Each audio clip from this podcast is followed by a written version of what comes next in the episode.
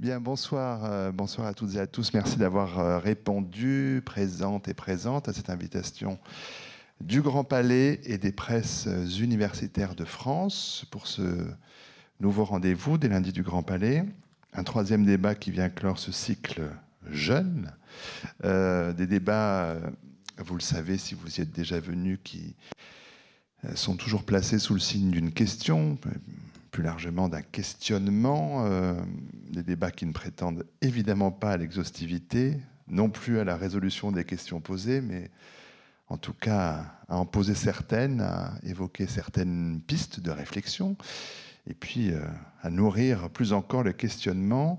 Euh, dans un premier temps, pendant une, une petite heure environ, j'anime au besoin, ou je modère au besoin, c'est selon la discussion euh, sur cette estrade, avec nos invités que je vais vous présenter dans un instant. Et puis la dernière partie de, cette, euh, de ces débats euh, sont consacrés aux prises de parole du, du public qui est là, qui a des questions à poser ou des interventions à faire euh, directement euh, auprès des intervenants. Et on doit finir quelques minutes avant vingt heures pour que le personnel du Grand Palais puisse euh, être libéré. Il faut vider cette aile du Grand Palais. Alors, la question du soir, tous stagiaires, tous précaires, point d'interrogation.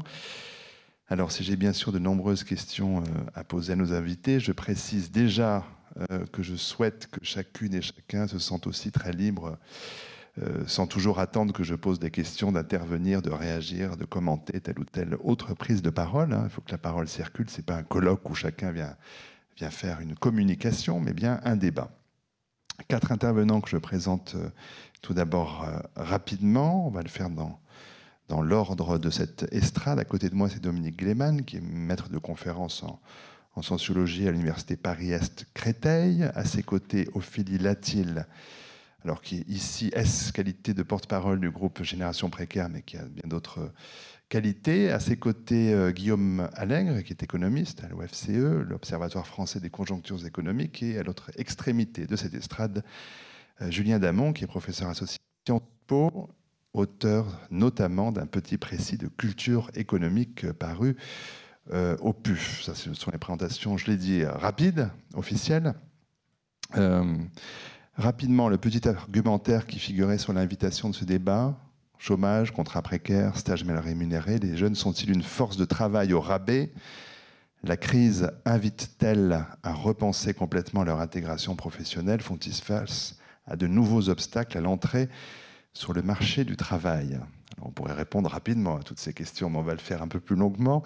Euh, quelques questions majeures qui vont en appeler d'autres. Il me semble utile, pour commencer, peut-être de prendre un peu la mesure des questions que nous traitons, Euh, que ce soit de façon un peu quantitative, mais aussi, bien sûr, par le biais de différentes études ou selon différentes façons de regarder ces questions. Également, peut-être commencer justement avec Dominique Glaymann. Je l'ai dit, maître de conférence, habilité à diriger des recherches euh, en sociologie à l'Université Paris-Est-Créteil, chercheur au Largotech, le laboratoire de recherche sur la gouvernance, territoire et la communication, et au RESTAG, réseau d'études sur les stages et leur gouvernance. Ce dernier point, évidemment, nous intéresse particulièrement ce soir.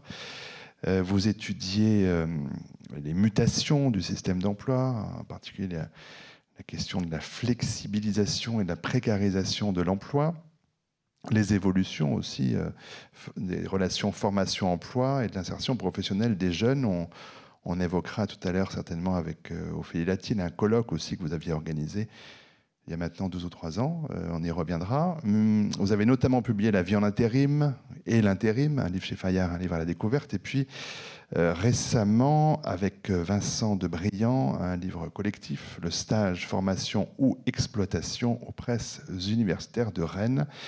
Euh, on reviendra à cet ouvrage évidemment aussi. Peut-être pe- petit regard rétrospectif pour mieux regarder le présent, pour savoir comment cette question euh, du statut du stage et des stagiaires a, selon vous, évolué au fil des récentes années. Oui, oui, ça marche. Oui. Bah, très bien. Bonjour, merci de me, me donner l'occasion de, de m'exprimer sur ce sujet, effectivement, sur lequel je travaille avec un certain nombre de collègues depuis quelques années. Euh, alors, comment, co- comment aborder la question du stage et, et répondre à votre question, au passage? euh, Il me semble qu'il est utile de distinguer deux aspects, en fait. Il y a un aspect qui est euh, le stage comme outil pédagogique, parmi d'autres, voilà, euh, qui est un, un instrument relativement ancien, même très ancien, si on va regarder dans un certain nombre de métiers, que ce soit la préparation au métier de médecin ou d'enseignant. Euh, et puis, il y a le stage tel qu'il se développe de façon, euh, à mon sens, inflationniste depuis trois décennies, euh, qui n'est plus tant, ou plus seulement, ou plus principalement un, un, un outil pédagogique, mais qui est d'abord conçu et présenté comme un, un élément de, de professionnalisation, euh, sous-entendu, et, et je pense que là-dessus il y a beaucoup à dire, euh, un outil facilitant l'insertion professionnelle des, des jeunes, et notamment des jeunes diplômés. Or, euh, il y a une espèce de, de pensée implicite selon laquelle ce dispositif pédagogique, qui à mon sens est très riche, mais à condition d'être pensé, conçu, organisé euh, de façon complexe, ce qu'on ne peut pas décliner à l'infini en, en, en nombre, hein. Il y a une espèce de, de, de pensée un peu facile qui consiste à, à, à considérer que cet instrument, euh, par lui-même, serait euh, un élément facilitant, favorisant l'insertion professionnelle des jeunes, tout simplement parce que bah, il y a effectivement une dimension d'expérience en situation de travail, c'est ce qui en fait la richesse. Il y a une présence donc, de jeunes dans des lieux de production, des entreprises, mais aussi, il ne faut pas les oublier, des administrations, des, des collectivités territoriales, des associations.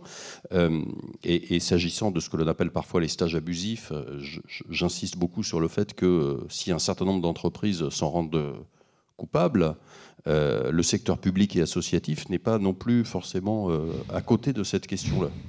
Je ne sais pas combien il y a de stagiaires dans l'établissement qui nous reçoit aujourd'hui, alors qu'il n'est pas tel, tout à fait un établissement public, mais enfin une mission de service public. Je peux vous parler de Radio France si vous voulez. Mais... Vous pourriez me parler certainement de Radio France et, et, et, et d'autres exemples. Voilà.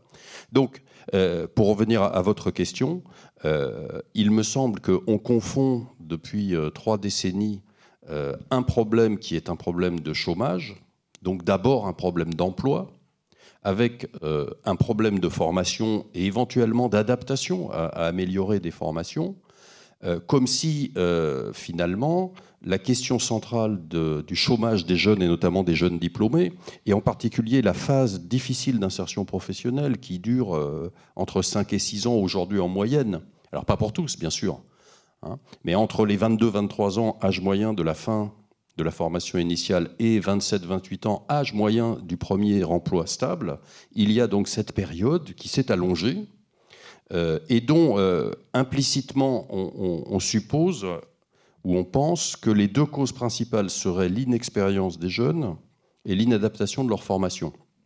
Alors, je voudrais simplement, et euh, je ne vais pas abuser de, de, de, de la parole, hein, mais simplement dire deux choses. Un, Euh, je pense qu'il est totalement impossible de prétendre que l'inexpérience, non pas d'un jeune, mais d'un débutant, parce que c'est bien de cela dont il s'agit, bah, l'inexpérience d'un débutant, ça n'apparaît pas dans les années mille neuf cent quatre-vingts.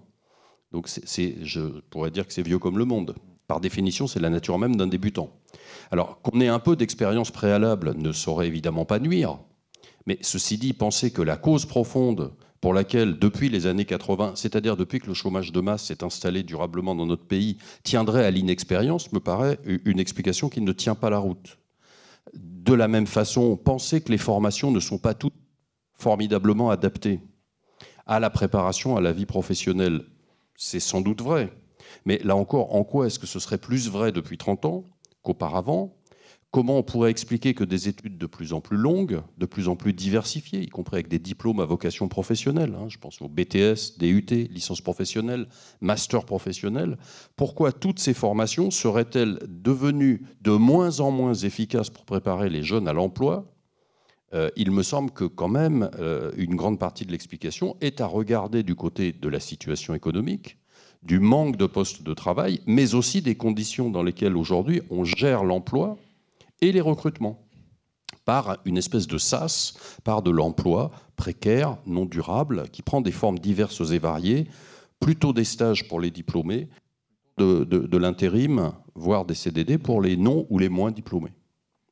Je reviendrai bien sûr vers vous, et plusieurs fois, Dominique Glaymann, comme vers les autres intervenants. Peut-être euh, euh, revenir évidemment euh, aussi sur ce « formation ou exploitation », hein, le titre... Euh, volontairement, point, et voilà, dans le, le titre avec lequel le point d'interrogation est absolument, pour lequel le, le point d'interrogation est absolument essentiel. Mais peut-être, pour ce tour des stades, continuer avec euh, Julien Damon, euh, professeur associé à Sciences Po, je l'ai dit, chroniqueur aux Échos aussi également, euh, qui a été euh, responsable de la mission solidarité de la S N C F, directeur des études à la Caisse nationale des allocations familiales, Euh, chef du service questions sociales au Centre d'analyse stratégique et qui a notamment publié Questions sociales, analyse anglo-saxonne socialement incorrecte, point d'interrogation là aussi qui est important, euh, la question S D F, les familles recomposées ou encore, donc je le citais tout à l'heure, ce petit précis de culture économique, tous ouvrages parus au, au P U F.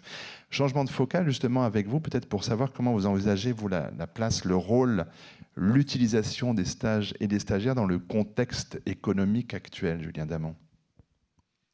Alors, je vous remercie de la question et surtout de la présentation longue de mon petit C V. On a l'impression d'avoir là une notice euh, lue avant, avant le cimetière, comme quoi j'aurais fait pas mal de choses. Mais le sujet, c'est que moi, je ne connais rien aux stages. Alors, on m'a fait venir, je vais vous improviser euh, une petite chanson sur euh, la question pour vous dire que moi, ce qui me marque dans le stage, au-delà de l'outil pédagogique, c'est la création dans les années quatre-vingts, vous vous en rappelez pas, mais des S I V P. C'est les stages d'insertion dans la vie professionnelle qui sont à la base de la construction des contrats aidés. Aujourd'hui, euh, les contrats d'avenir en, en relèvent également, les contrats d'accompagnement dans l'emploi, auparavant les contrats emploi-solidarité. Donc c'est une forme contractuelle, ça n'était pas un contrat de travail, c'était une convention et assez rapidement, on a cherché à réintégrer ces stagiaires un peu particuliers, qui n'étaient absolument pas d'ailleurs en lien avec une université ou une, une école, dans un contrat de travail euh, normal. Donc je pense que dans les années quatre-vingts, mais vous connaissez le sujet mille fois mieux que moi, il y avait ce sujet de bah, la sortie de route, la sortie de principe de ce que doivent être les, euh, les stages. Ma, ma deuxième remarque, c'est que je pense qu'il y a une massification universitaire qui fait que vous avez nombre de jeunes qualifiés qui, euh, naturellement, vous l'évoquiez, n'ont pas forcément d'expérience professionnelle ou n'en ont pas du tout lorsqu'ils sont intégralement débutants, mais qui ne sont pas adaptés à l'univers professionnel. C'est ce que je pense. Et la formule du stage est une formule de propédeutique pour leur permettre de passer plusieurs années de douleurs successives avant de pouvoir espérer euh, intégrer le monde professionnel avec un contrat relativement stable. Donc, euh, je n'ai pas lu votre grand ouvrage, je, je le regarderai, mais je pense qu'il n'y a pas qu'un point d'interrogation à avoir. J'imagine que la réponse va dans ce sens, mais il y a une exploitation de la jeunesse qui est en effet absolument scandaleuse, à laquelle les gouvernements, le précédent et celui-ci, cherchent à apporter des réponses plus ou moins complètes pour celui-ci, plus ou moins complètes pour le précédent. Chacun choisira, consistant à limiter le recours au stage avec des propositions, je crois, qui sont vôtres aussi, d'un taux maximum de stagiaires en fonction de, du nombre d'équivalents temps plein dans, dans, dans, dans, dans les effectifs. Mais je pense que le stage est quelque chose d'absolument formidable comme outil pédagogique pour peu de gens, finalement. Et moi, mon sentiment, mais je termine là-dessus, hein, pour euh, ce que j'ai pensé, à quoi j'ai pensé, c'est qu'il ne faudrait d'ailleurs que des stages à l'université. C'est-à-dire que vous soyez, de mon point de vue, sélectionné et qu'après, on vous place dans l'univers professionnel de manière à ce que vous appreniez vraiment quelque chose. Vous faites deux ans de classe préparatoire ou deux ans de D U G, vous allez le trois, ça fera trois ans. Et après, on n'a pas besoin de faire des M deux, des doctorats, même dans nos affaires de sciences sociales ou d'économie. En physique nucléaire peut-être, mais pour le reste, il vaut mieux être directement en lien avec le monde professionnel. La formule du stage telle qu'elle est dévoyée aujourd'hui est un scandale total. Si elle était vraiment utilisée comme ça, à quoi elle doit servir dans un contexte où l'université, dans son sens large, l'enseignement professionnel, l'enseignement supérieur était plus professionnalisé, je pense que ce serait plus justifié. Voilà. Ayant dit ça, je suis content que vous interprétez une petite musique, peut-être un rien libéral, mais euh, j'ai dit d'emblée que j'y connaissais rien. Donc maintenant, vous pouvez me fusiller. On voit d'emblée que c'est pas tout à fait vrai, évidemment, euh, et heureusement, et on s'en doute si vous êtes là. Euh, évidemment, on va parler des propositions de Génération Précaire, évidemment, on parlera aussi des, des lois qui se sont succédées, dont une tourette toute récente de, de, du mois de juillet, mais continue le tour de table avec Guillaume Allègre, économiste, donc à l'Observatoire français des conjonctures économiques, euh, des sujets de recherche euh, qui portent notamment sur l'analyse des inégalités et de la pauvreté, euh, l'évaluation des politiques euh, sociales et fiscales, des sujets d'études qui, du coup, vont vous amener à vous intéresser euh, à la situation socio-économique des jeunes et aux politiques en direction de la jeunesse. Donc on, on parlera aussi de ces questions de loi dans un instant. Mais alors, là aussi, peut-être pour commencer, le regard spécifique que vous pouvez porter sur la question des stages et des stagiaires dans la France de deux mille treize. Alors moi, c'est pareil que, c'est pareil que lui. Je, connais, je, je, je ne connais pas grand-chose en, en, en stage. Si on travaille euh, sur les jeunes, on sait quelque chose sur les stages. Donc, je ne vous crois pas non plus. Et donc, euh, je me suis plutôt intéressé à la deuxième partie de, de, de, du titre de la conférence sur le tous précaire. Donc, j'ai ouais. deux, trois éléments de diagnostic. Euh, premièrement, je pense qu'il faut essayer d'éviter d'être misérabiliste quand on parle de, de la jeunesse. Euh, alors effectivement, il y a des difficultés, des difficultés d'entrer dans la vie active, il y a des abus sur les stages, mais il ne faut pas oublier que euh, non plus que la jeunesse bénéficie des euh, augmentations de, des conditions de vie, enfin de plein d'autres choses comme ça. Donc, faut pas euh, faut pas être misérabiliste. Deuxièmement, euh, si on peut l'être, il ne faut pas oublier que euh, la jeunesse n'est pas homogène. Ça, c'est très important, parce que quand vous dites tous stagiaires, tous précaires, ça implique que la jeunesse serait homogène, alors qu'elle ne l'est pas du tout. Les difficultés d'entrer dans la vie active sont, sont euh, très mal partagées. Elles ne sont en tout cas pas partagées du tout de, de, de manière égalitaire. Euh, pour se donner un ordre de grandeur, on, par, on parle souvent d'un, d'un, d'un taux de chômage des, euh, des jeunes de vingt-cinq pour cent. Alors déjà, il y a des problèmes. Il y a des problèmes sur la construction statistique du taux de chômage. Est-ce que ça, est-ce que c'est vraiment le, le, le bon taux ? Mais euh, est-ce que c'est vraiment le bon indicateur? Mais ce qui est intéressant aussi, c'est que cet indicateur, il voile en fait, en donnant un, un, une, une situation moyenne, il voile de fortes inégalités, et notamment euh, de fortes inégalités euh, par rapport au, au niveau d'éducation. Par exemple, taux de chômage euh, après trois ans d'entrée dans la vie active, il est de huit pour cent pour les euh, diplômés du supérieur et de quarante pour cent pour les, euh, pour les sans diplôme. Donc il y a un rapport de, là, il y a un rapport de un à cinq.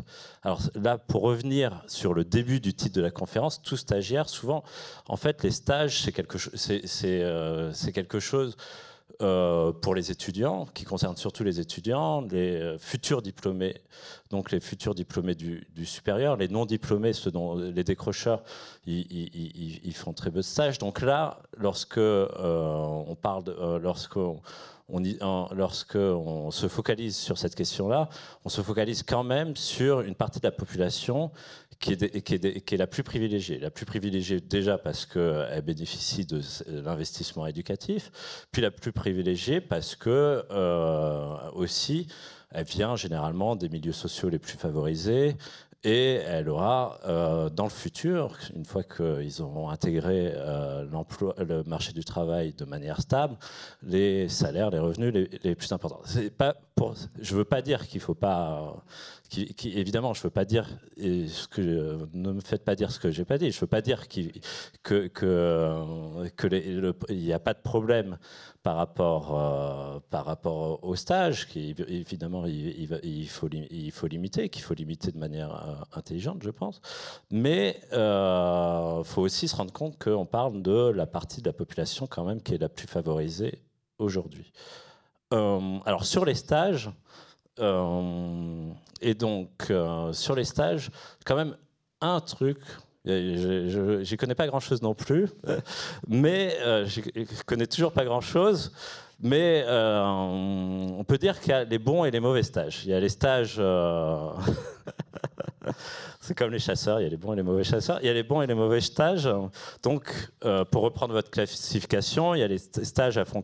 à, à, à, à visée pédagogique, et puis il y a les nouveaux stages à visée d'insertion qui, pour les entreprises, en fait, ont pour, ont pour objectif de, de remplacer finalement euh, une main-d'œuvre par chère par une main-d'œuvre encore moins chère. Donc il faut, l'objectif, c'est de, euh, c'est de garder les, les bons stages et de supprimer les mauvais, et de supprimer les mauvais stages.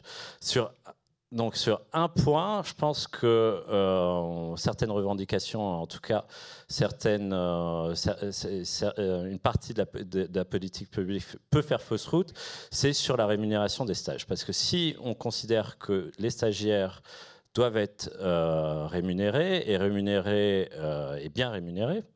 Euh, certaines euh, associations demandent que les stagiaires soient rémunérés euh, euh, proche du, proche du SMIC, ben, les, mauvais stages vont chasser, les mauvais stages vont chasser les bons stages, parce que les stages à vocation pédagogique, évidemment, euh, si vous demandez que, à ce que le stage soit, soit, rémunéré, soit, soit rémunéré au niveau du SMIC, eh ben, il ne pourra remplacer, il ne pourra remplacer que euh, des stages Qui juste, que ces mauvais stages qui ont, ont pour fonction de remplacer la, la main-d'œuvre pas chère. Donc voilà, c'est sur les stages, je dirais, euh, faut faire attention sur la question de la rémunération euh, des stagiaires, et il faut faire attention à ce que ça soit pas contre-productif, mmh. c'est-à-dire euh, que les mauvais stages chassent les bons. Alors on va revenir sur cette question-là aussi de la rémunération. Alors une fois n'est pas coutume, et c'était à dessein. J'ai décidé de donner la parole en dernier pour cette première prise de parole à Ophélie Latil pour que vous puissiez justement entendre ses propos et pouvoir y réagir. Je rappelle que vous êtes porte-parole du groupe Génération Précaire qui a été créé en deux mille cinq, qui s'efforce donc, et on va voir de quelle façon, euh, d'intégrer les stagiaires dans le droit commun, euh, justement. Il y a toutes ces opérations alors plus médiatisées avec ces masques blancs aussi qui ont... Euh, qui ont comme ça donné une image importante à ces revendications. Vous-même, vous avez travaillé en entreprise, vous avez travaillé en O N G, vous, vous avez appartenu à d'autres collectifs comme Jeudi Noir, comme Sauvons les Riches. Puis vous avez créé en, en deux mille douze une agence de notation, Young and Poor, afin d'évaluer à l'époque les programmes des, présidents à la, des candidats à la présidence de la République. Alors j'aurais évidemment beaucoup de questions à vous poser, puis on va reprendre tout à l'heure les propositions de, de Génération Précaire pour les soumettre aux autres intervenants aussi, et pour que vous nous les expliquiez davantage. Mais peut-être qu'avant même que j'ai une question à vous poser, est-ce que dans ce qui vient d'être dit, euh, est-ce que vous avez reconnu euh, certaines de vos problématiques ou pas, Ophélie Latil ? Donc bonsoir. Euh, alors moi non plus, j'y connais pas grand-chose au stage. euh, alors moi, j'aurais voulu euh, dire deux points parce que tout le monde a commencé avec deux points, donc je me suis dit euh, deux Allez. points. En fait, c'est deux anecdotes. Euh, la première, c'est Dominique Strauss-Kahn qu'on rencontre en deux mille six euh, avec Génération Précaire. Et qu'on va voir à l'époque, il n'est pas encore F M I, et on lui explique toute la problématique des stagiaires et le fait qu'on n'arrive pas à trouver de travail, et qu'on est tous en stage, et que le stage c'est horrible, qu'il n'y a pas de loi, qu'il n'y a pas de gratification, qu'on n'est pas dans le droit commun. Et il nous regarde et il nous fait « mais je ne comprends pas pourquoi vous faites des stages, vous n'avez qu'à travailler ». Et la deuxième anecdote, qui est beaucoup moins rigolote, c'était la lettre de... Elle n'était déjà pas très drôle hein, en même temps, celle-là. mais, la, mais la deuxième, elle est reliée, elle, elle est, est beaucoup moins drôle. C'est la lettre de départ, de, enfin la lettre de suicide en fait, d'un employé de France Télécom ouais. qui a dit qu'il partait parce qu'il en avait marre que son manager le menace de le remplacer par un stagiaire. Ouais. Alors en fait, ce qui m'a manqué un peu tout à l'heure dans les interventions qu'on a eues, c'est qu'on a l'impression de limiter. On dit que les stages, ce n'est pas tous les étudiants, bien évidemment, pas tous les jeunes, ce qui est vrai, euh, mais surtout que ça ne concerne que les jeunes. On On oublie complètement une chose, c'est qu'aujourd'hui, on a organisé un système où, statistiquement, un stagiaire en plus, c'est un chômeur en moins, dans une France où il manque du travail, où il n'y a pas assez d'emplois, où il y a beaucoup de gens au chômage, euh, et où le stage euh, n'a pas été défendu. La question du statut des stagiaires n'a pas été défendue par euh, les gens qui auraient dû le faire, les syndicats, euh, les, les entreprises, les autres salariés. Pourquoi ? Parce qu'on ne s'est pas rendu compte que euh, le remplacement progressif de certains, de certaines, de certains salariés dans l'entreprise commençait à avoir des répercussions énormes sur, le, sur la destruction du travail.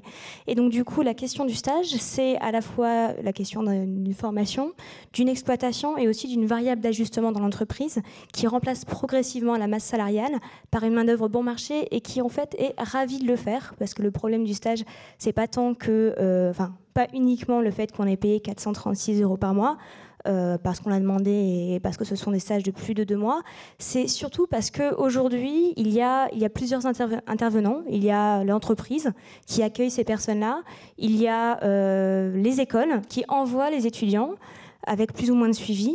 Euh, et il y a les étudiants et leurs parents qui sont persuadés que c'est la seule manière pour eux d'arriver à entrer dans l'entreprise et qui n'ont pas forcément toujours la capacité de comprendre qu'un stage, c'est bien. Nous, on n'est pas contre le stage à Génération Précaire, mais plutôt euh, tôt dans les études, plutôt court.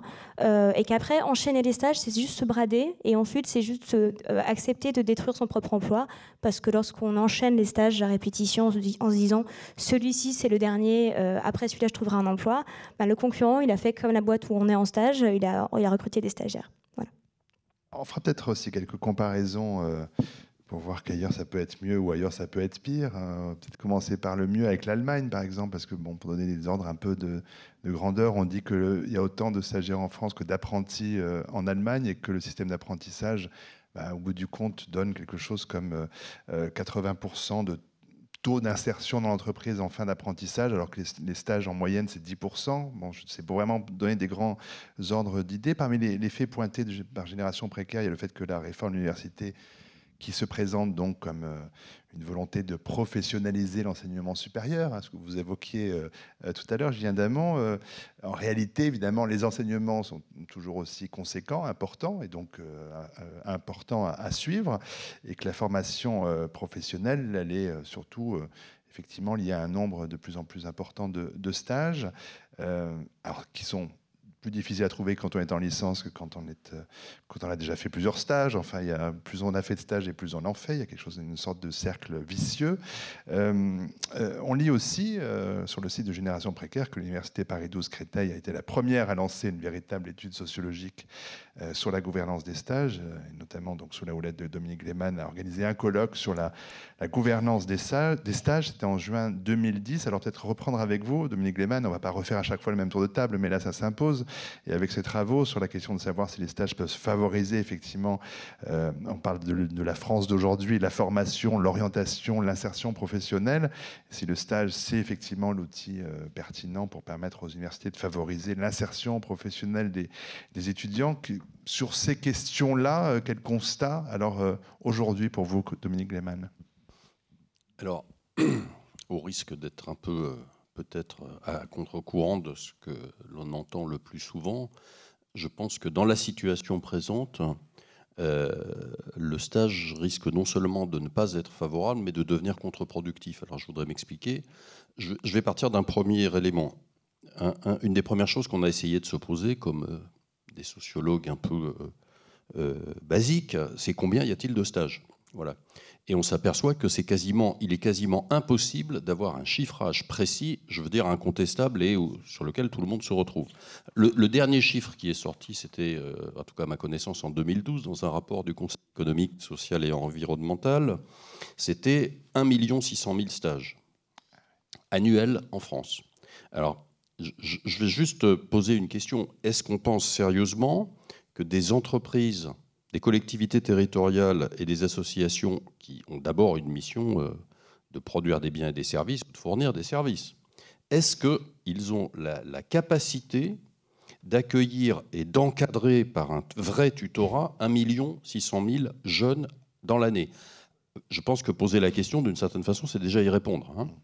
Euh, alors, ça veut dire qu'ici, je pense qu'aujourd'hui, on assiste depuis trois décennies à une véritable inflation des stages. Et une inflation, c'est quoi? C'est une augmentation incontrôlée euh, qui repose très largement sur des effets de mode, de concurrence, de mimétisme, et qui aboutissent au fait que, je, je rejoins ce qui a été dit tout à l'heure, bien sûr qu'il y a des bons et des mauvais stages. Alors après, on peut avoir chacun des critères. Je, je vais essayer de, de dire un mot sur euh, quels critères on pourrait retenir. Personnellement, il, enfin je dis, euh, et je parle aussi au nom des, des collègues avec qui on travaille depuis euh, maintenant quelques années, on, on a identifié trois apports potentiels du stage et qui, de notre point de vue, sont tous les trois des outils favorisant l'insertion professionnelle. Premièrement, c'est un outil de formation. C'est-à-dire que ce qui est formateur, c'est de vivre en situation de travail, de faire un certain nombre de choses, mais aussi d'avoir les capacités de les observer, d'y réfléchir, d'avoir un recul critique et d'en tirer des connaissances transversales, c'est-à-dire qu'on va pouvoir récupérer dans d'autres contextes. Donc on ne peut pas être purement dans de l'opérationnel. Deuxièmement, c'est une dimension qui nous paraît très importante, il y a eu un apport en socialisation, c'est-à-dire bah, être au contact de professionnels dans des relations de travail avec des, des, des, des collègues, des subordonnés, des supérieurs, des clients, et cetera. C'est aussi cette socialisation, elle passe aussi par une prise de confiance. Dans des situations réelles, là où à, à, à l'école ou à l'université, on fait, comme on le dit, des exercices. Et puis troisième élément, c'est le moment où on peut montrer à des recruteurs potentiels ce dont on est capable. On peut euh, nouer un certain nombre de liens, avoir un début de réseau qui servira le jour où on cherchera un emploi. Euh, moi, je pense que les trois éléments sont professionnalisants. La professionnalisation, c'est pas seulement aller apprendre à faire un truc ponctuel à un moment donné. Bien sûr que c'est nécessaire. Mais ça ne suffit pas. Euh, on ne peut pas d'ailleurs tenir le, le, le discours selon lequel désormais on fera euh, dix ou quinze, on, on tiendra dix ou quinze emplois différents dans sa carrière et penser que la professionnalisation consisterait à préparer un jeune encore en formation initiale à tenir un emploi. Donc il fait quoi après ? euh, c'est, c'est bien le problème des gens dont la qualification est insuffisante pour être mobile. Donc, ces trois apports potentiels qui sont, que j'ai distingués, mais qui sont liés, ils supposent des conditions. Alors, je ne vais pas les détailler trop précisément, mais il y a des conditions sur le type de tâches que l'on peut faire, le contenu, la quantité, les responsabilités, euh, pour être effectivement mis en situation, mais pas en situation d'un salarié à qui on demande un certain nombre de résultats euh, à, à, au, au niveau correspondant à sa qualification, son expérience et son revenu. Il y a une nécessité de, d'encadrement pédagogique de la part des écoles et des universités. Et je pense que là, nous-mêmes, euh, on, on a beaucoup de travail à faire sur notre pratique, universitaire en particulier. Pourquoi est-ce qu'on envoie des jeunes en stage? Quel type de stage il faut leur conseiller? Qu'est-ce, Quels objectifs on leur fixe? Comment on travaille après? Pas seulement un rapport de stage et puis on fait une soutenance et puis voilà, on n'en parle plus. Comment on revient sur les, les étonnements, les apports, les apprentissages? Et puis il y a ce que j'évoquais tout à l'heure et sur lequel on est en train de travailler en collaboration d'ailleurs dans une convention de recherche avec l'APEC, l'Association pour l'emploi des cadres, c'est comment ça se passe le tutorat sur le terrain.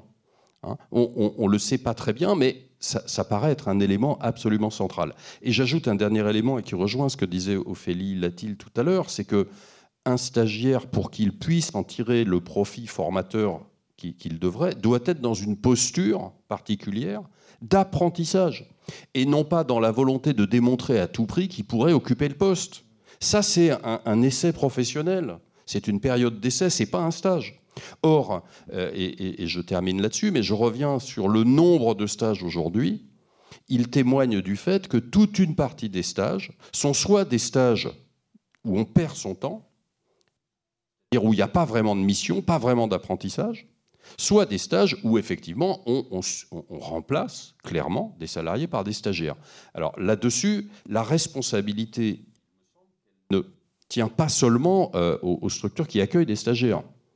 Elle tient aussi beaucoup au pouvoir public. Il y a eu des éléments de réglementation depuis deux mille six, et là-dessus, il faut quand même rendre hommage à la fois à Génération Précaire et au mouvement euh, social à l'époque du C P E, parce que c'est là où euh, tout un tas d'acteurs politiques Euh, syndicaux ont pris conscience qu'il y avait un problème social, mais il y, y a aussi un problème du côté des écoles et en particulier, j'y insiste, des universités. C'est-à-dire que disons les choses comme elles sont. Quand vous prenez un, un, quand vous inscrivez un étudiant, si la moitié de son année est en stage, ça veut dire que vous lui faites payer des frais d'inscription pour une année de formation et que la moitié du temps, vous libérez vos locaux et vos heures d'enseignement. La pénurie budgétaire étant ce qu'elle est, C'est, c'est une facilité de gestion qui est utilisée par nombre d'universités. Et ce qui veut dire qu'on on, on a d'autant moins le temps de penser et d'organiser les stages que de toute façon, on envoie les étudiants deux mois, trois mois, quatre mois, cinq mois hors les murs pour pouvoir faire autre chose avec d'autres étudiants qu'on fait aussi payer, leurs frais d'inscription bien sûr, pendant le reste du temps. Donc la responsabilité, hein, mon, mon propos est à la fois de dire le stage est un outil de très bonne qualité, mais sous un certain nombre de conditions. On ne peut pas le multiplier à l'infini. Et ce qui est en train de se passer n'est pas seulement la responsabilité des usagers, des utilisateurs de forces de travail que sont ces jeunes stagiaires. Ben, s'il y a moins de, s'il y avait moins euh, d'envoi de stagiaires par les écoles et les universités, et moins d'appétence des jeunes convaincus qu'ils vont solutionner comme ça leurs problèmes, ben, on n'en serait pas là non plus. Alors, j'avais une question pour Guillaume Allègre, mais je vous vois prendre des notes, donc vous avez peut-être euh, envie de réagir simplement. Oui, bah, je pense qu'en fait, on, on est pratiquement tous d'accord sur, sur les stages. Je pense que déjà, il faut appliquer la loi. Et la loi interdit euh, aux entreprises d'utiliser des stagiaires pour euh, remplacer un salarié en cas d'absence, exécuter une tâche euh, régulière ou faire face à un, un, un accroissement temporaire de l'activité. Donc déjà, si la loi était appliquée, ça serait, ça, ça serait déjà pas mal. Après, il faut euh, limiter les stages à... Euh, aux, aux stages et qui ont une fonction, une, une fonction pédagogique. Et donc, il faut supprimer tout, toutes les, tous les stages hors euh, parcours, tous les stages post-formation, essayer de limiter les stages longs parce qu'évidemment pendant six mois, on va vous emmener, on va vous mettre dans une entreprise pendant six mois ou pendant un an.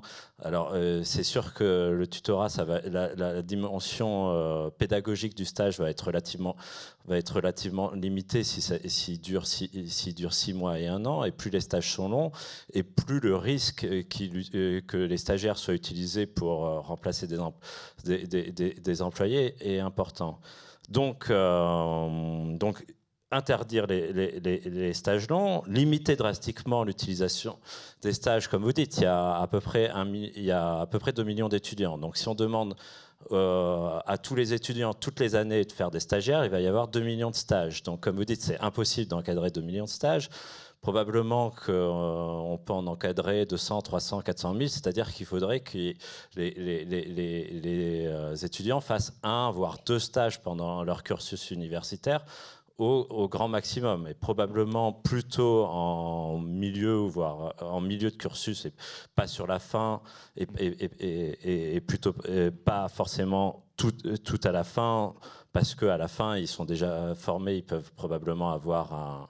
Euh, tenir un, un, un, un emploi régulier. Donc euh, voilà, je pense qu'on on, on va être tous sur ce type de diagnostic-là, on, on, on sera, je, je suppose, tous les quatre d'accord. Là où je suis, où, où, je, où, où je vais être provocateur, c'est sur la, où je suis plus provocateur, c'est sur la question de la rémunération. Parce que si il y a des personnes qui acceptent des stages à quatre cent trente-six euros, euh, c'est aussi parce que quatre cent trente-six euros, c'est pas, c'est pas rien. Donc moi, je pense que les étudiants, faut leur trouver, faut leur, faut trouver un moyen de, euh, de financer la vie, la vie étudiante. Et par contre, les stages, faut pas les rémunérer. En gros, faut pas, faut, faut même, si on interdisait la rémunération des stages et qu'on limitait très drastiquement le, le, le nombre de stages, il n'y aurait plus cette demande, cette demande, cette demande de, d'occuper, d'occuper des stages. Là, il faut se retourner vers la, la, la, la puissance publique. C'est une autre question qu'on va aborder, mais Julien Damon demandait la parole. Oui, quelques petites remarques. C'est vrai que quel que soit le sujet, il faut se demander de quoi on parle et puis combien de mmh. personnes ça représente.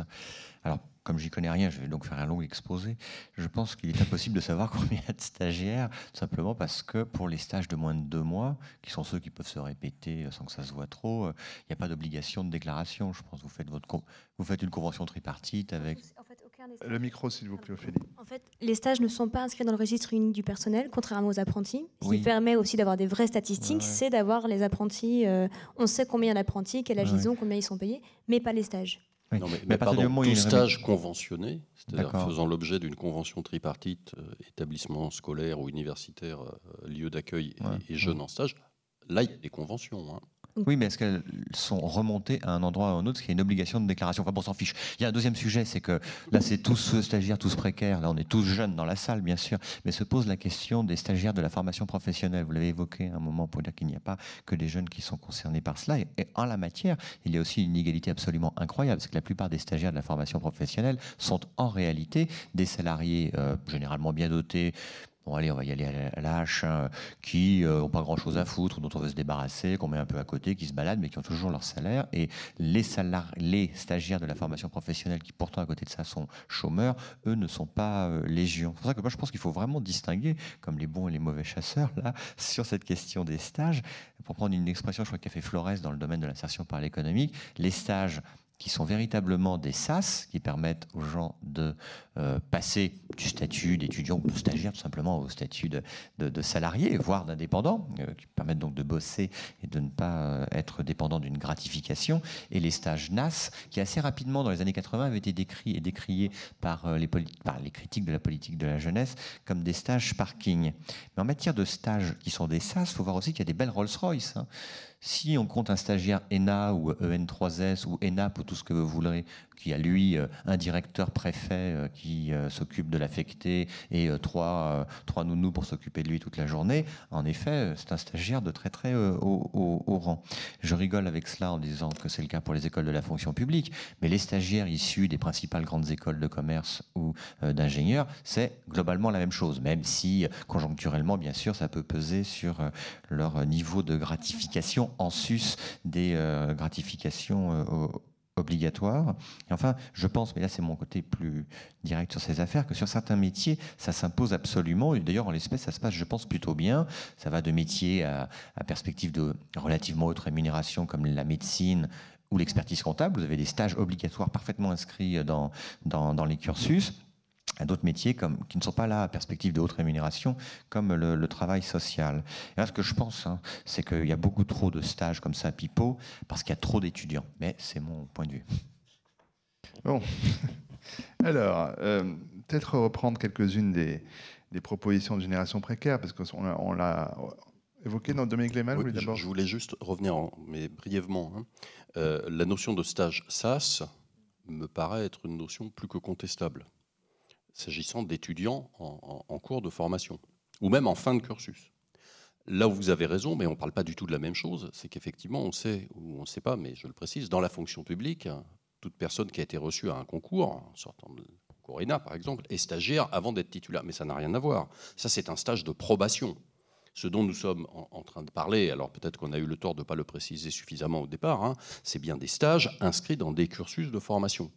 Et là, la notion de S A S, elle est extrêmement contestable. Il est vrai qu'à certains moments, des stages de fin de formation, je pense à des étudiants de D U T, un bac plus deux, débouchent sur un contrat de travail, mais là, vous avez tout un tas de contingences, ne serait-ce que la conjoncture. Il est bien évident que la conjoncture économique et donc de l'emploi est beaucoup plus décisive que la qualité du stage, et, et même du stagiaire. Hein euh, alors, euh, l'autre chose que je voulais dire, c'est que Euh, l'inscription à l'intérieur euh, des, des cursus euh, et le fait que des jeunes à des niveaux de formation, euh, bac plus deux, trois, quatre, cinq, voire plus pour les postes diplômés, se sont multipliés, a, et c'est ce que je n'ai pas précisé tout à l'heure, je parlais d'effets contre-productifs. Aujourd'hui, on part donc de l'hypothèse qu'en multipliant des stages de fin d'études, on facilite l'insertion professionnelle. Sauf que de plus en plus, on observe qu'un certain nombre de postes qui, qui étaient des postes de débutants, donc des postes de salariés, sont désormais tenus par des stagiaires. Et la loi a beau dire qu'il ne faut pas que ça se répète, euh, le, le, des stagiaires sur le même poste, qui peut le vérifier ? Je ne dis pas qui le vérifie, qui peut le vérifier. Les inspecteurs du travail, a priori déjà, ce n'est pas leur objet, puisqu'on n'est pas dans du contrat de travail. Par ailleurs, le nombre d'inspecteurs du travail fait que déjà, ils peinent à s'occuper des problèmes qui concernent les salariés. Il paraît quand même improbable qu'ils aillent s'occuper des problèmes concernant les stagiaires. Il y en a un pour dix-huit mille. Un inspecteur du travail pour dix-huit mille salariés. Et, et les donc, stagiaires ne sont pas salariés. Et, et, et les stagiaires ne sont pas salariés. Donc aujourd'hui, on est en train, me semble-t-il, et on a commencé, de supprimer des postes de travail correspondant à des emplois de débutants. Alors, effectivement, la question de la rémunération pourrait être la cause, sauf qu'il ne faut quand même pas oublier que, un, les gratifications ne sont obligatoires que depuis deux mille six, or, l'inflation des stages commence avant, et que, deuxièmement, et, et là, moi, je vous rejoins, la gratification des, des stages, elle est à trente pour cent du SMIC hors cotisation sociale. C'est bien un des problèmes qui est actuellement discuté, c'est-à-dire que ça n'a aucun impact sur euh, les points de retraite, sur la protection sociale de, de ces jeunes qui restent donc euh, sécurité sociale étudiant. Hein, bon. euh, mais euh, ce, ce problème, il fait qu'on on, on, on, on bloque l'accès de jeunes à des niveaux de qualification différents euh, sur le marché du travail. Alors, je, je ne pense pas, moi, alors ça peut être un désaccord avec Génération Précaire d'ailleurs, mais je ne pense pas qu'un stagiaire doive être effectivement rémunéré au-delà d'un niveau de gratification. Alors, on peut discuter du niveau. Hein. Je ne pense pas qu'il soit question d'établir un contrat de travail, parce que sinon là, on, on, on institutionnaliserait la concurrence. Mais de fait, cette concurrence existe déjà, mais avec du, du quasi-salariat, moi j'emploie cette expression, et de la sous-rémunération, qui là, pour le coup, est, est quand même discutable. Si c'est simplement un jeune qu'on vient, qui vient se former, à qui on apprend des choses et qui reste ponctuellement, il me paraît légitime que son niveau de gratification soit faible. Nul, c'est un problème, parce que n'oubliez pas qu'une partie de ces jeunes, pendant qu'ils sont en stage, sont obligés de lâcher leur emploi d'étudiant, parce que c'est difficile de cumuler les deux. Ophélie Latil. Oui, ben, moi je voulais rebondir pour dire que j'étais d'accord, mais que, et que surtout, euh, pour moi, le stage, là, on le liait ou à la formation ou à l'emploi, mais pour moi, c'est vraiment le, l'articulation des deux qui importe pour les étudiants, et c'est ça qui fait qu'ils sont capables d'accepter euh, d'être pas payés, d'être peu payés. Pour moi, être payé quatre cents euros par mois, c'est bon, deux fois moins que le seuil minimum de pauvreté, donc ça me paraît peu, mais des fois, c'est encore moins. Euh, je reprends un exemple, c'est celui de, d'une action qu'on a fait à Darty. On est arrivé euh, à Darty, euh, on cherchait les stagiaires parce qu'on avait vu des offres de stage sur leur site internet. On ne les voyait pas, le manager nous a dit il n'y en a pas ici, et là on s'est fait tirer par la manche par un jeune en cravate rouge qui nous a dit ils sont tous au sous-sol, et on est arrivé en bas, il y avait quarante jeunes avec des cravates jaunes. C'est la seule chose qui fait qu'on les différencie des salariés normaux, c'est qu'ils n'ont pas une cravate de la même couleur, mais ils ont des objectifs parce qu'ils sont tous en école de commerce, en première année, ils payent tous dix mille euros euh, chaque année. La première année ils ont un stage de deux mois, en novembre et décembre, pendant la période des fêtes, donc du coup là, l'école de commerce en question a des super partenariats avec la FNAC, avec Darty, euh, donc elle promet des super stages, vous avez un super nom sur votre C V, c'est euh, Darty, et donc chez Darty, pendant deux mois, vous remplacez un salarié qui ne sera pas payé, euh, qui ne sera pas présent dans l'effectif de l'entreprise, pour lequel vous ne paierez pas pour votre retraite, et ce qui est amusant, c'est qu'il y a cinq ans ou il y a dix ans, euh, pour ça, vous étiez payé parce que c'était un stage étudiant de base, et aujourd'hui, vous n'êtes pas payé pour ça, et donc du coup, vraiment, la, la question de l'intégration du stage et de la faute, moi je suis contente que ce soit vous qui en ayez parlé le premier, parce que euh, j'osais pas trop le dire, mais la, la, vraie, la vraie faute aujourd'hui, c'est pas uniquement les entreprises, quoi. Ce sont les écoles, euh, notamment le fait qu'elles soient pas contrôlées, parce qu'on ne peut pas contrôler trop dans l'entreprise. Euh, L'URSSAF peut passer, mais c'est une fois toutes les euh, trente-six du mois. Euh, mais vous avez énormément d'écoles, et notamment les écoles privées, parce que là on parle par exemple de la saturation de certaines filières, je pense à la filière ostéopathe, vous aviez neuf écoles il y a trois ans, aujourd'hui vous en avez soixante-dix de plus, on n'a pas contrôlé combien on avait, mais c'est toujours sept mille euros l'année, donc euh, un loyer, euh, cinq jours par semaine des cours, le week-end vous avez des cliniques, vous pouvez travailler que le soir et vous pouvez travailler qu'au McDonald's, mais même au McDonald's aujourd'hui ils prennent des stagiaires à la caisse, donc du coup comment vous faites pour financer des études qui sont très coûteuses, qui sont privées, sans le contrôle de l'État, vous avez énormément de stages le week-end, toutes les six semaines vous avez trois semaines en clinique, et en fait à la fin vous vous rendez compte que sur le marché il n'y a pas d'emploi en fait, parce que le taux de transformation en emploi est très limité. Bien, démonstration implacable. Euh, les propositions, euh, on en a évoqué certaines, évidemment, euh, réguler le, le nombre de stages, euh, vous l'avez dit, imposer un nombre maximal de stagiaires. Je peux poser une petite question, moi. Donc il y a plein de bah, cravates je... jaunes là, chez, chez Darty qui, ah, sont en contrat, contrat, enfin, qui sont en convention de stage, c'est ça, donc qui ne sont pas en contrat de travail. Il y en a certains qui vous tirent la manche avec la, le, le, la cravate rouge pour alimenter.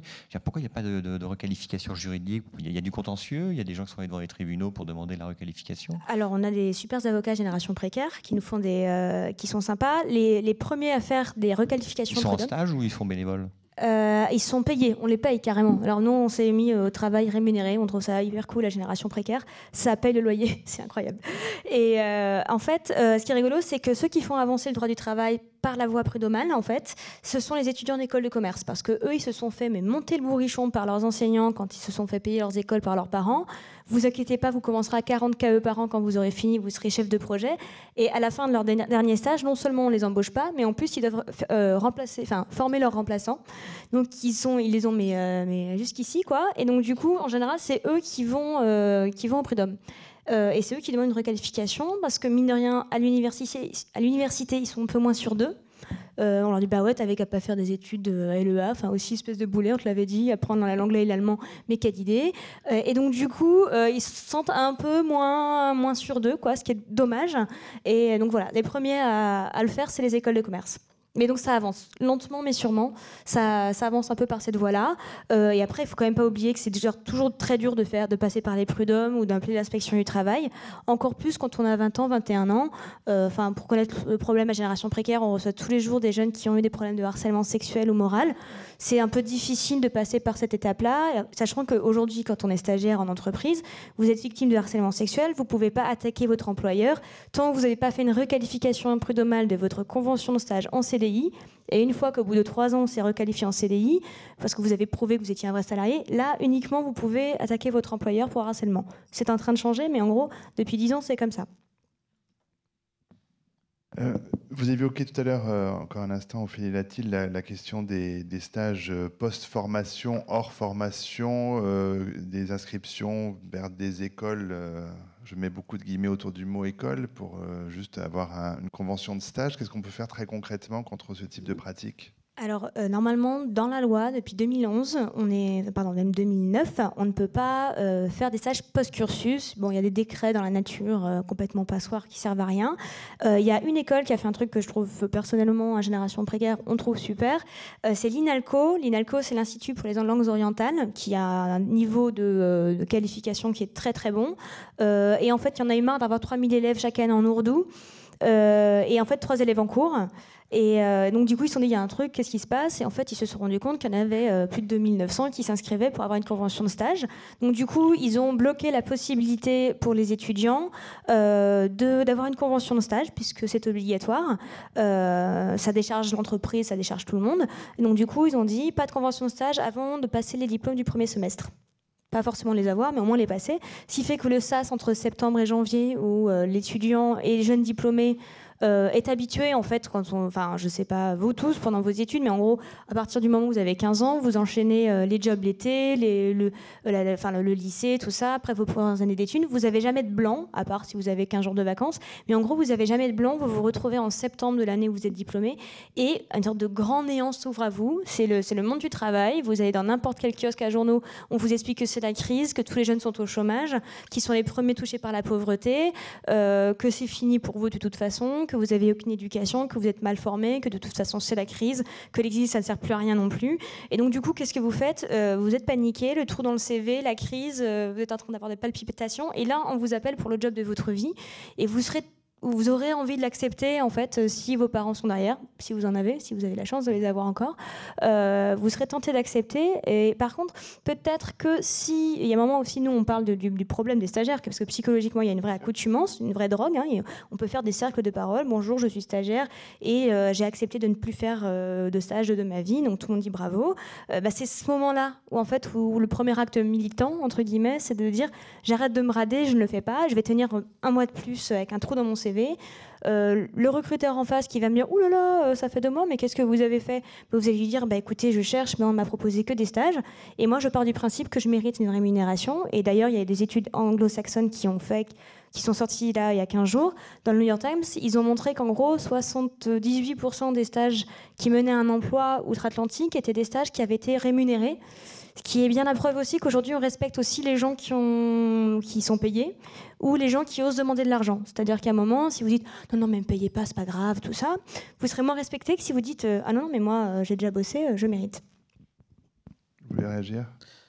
Euh, oui, sur les trous euh, dans, dans le C V, je pense que c'est effectivement ça, ça pousse euh, les jeunes à, à accepter euh, n'importe quel euh, type d'activité.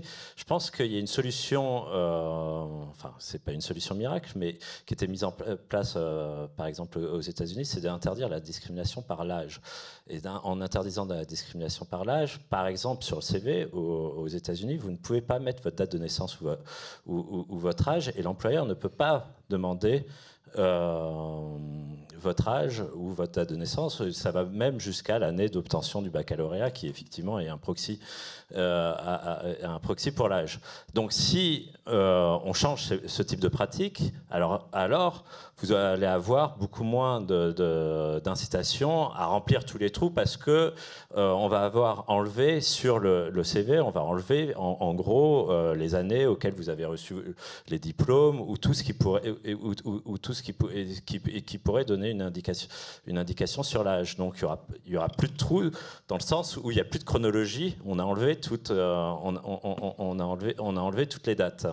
Donc là, ça, ça, ça, ça aiderait à, à réduire euh, enfin, les incitations à, à boucher les trous. Réponse concrète. Julien Damon va intervenir. Bah ouais, une petite provocation là. J'ai cru comprendre que vous n'étiez pas forcément favorable au C P E. Bien, euh, je comprends. Vous ne pensez pas que si on supprimait complètement le S M I C, alors l'employeur pourrait ne pas passer par des stages, mais faire un vrai contrat de travail, même si c'est à cinquante euros par mois, hein, ce qui évidemment est peu. Hein. Qu'est-ce qu'on pensait de ça ? Fait qu'on n'ait pas de S M I C. Non, non, pas je, je, je, je supprime le stage, mais je supprime les S M I C. C'est-à-dire que vous avez un contrat de travail euh, payé euh, bah, extrêmement peu si, si vous n'arrivez pas à négocier plus. Qu'est-ce que vous en pensez? Bah, écoutez, on, dans ce cas, on fait des prix libres aussi à l'entrée des métros. On met ce qu'on peut. Et des, des prix ah, libres. Oui, ouais. Vous savez, prix libres, vous savez, vous n'avez pas de prix fixe en fait chapeau, pour euh, voilà, au chapeau. Au chapeau.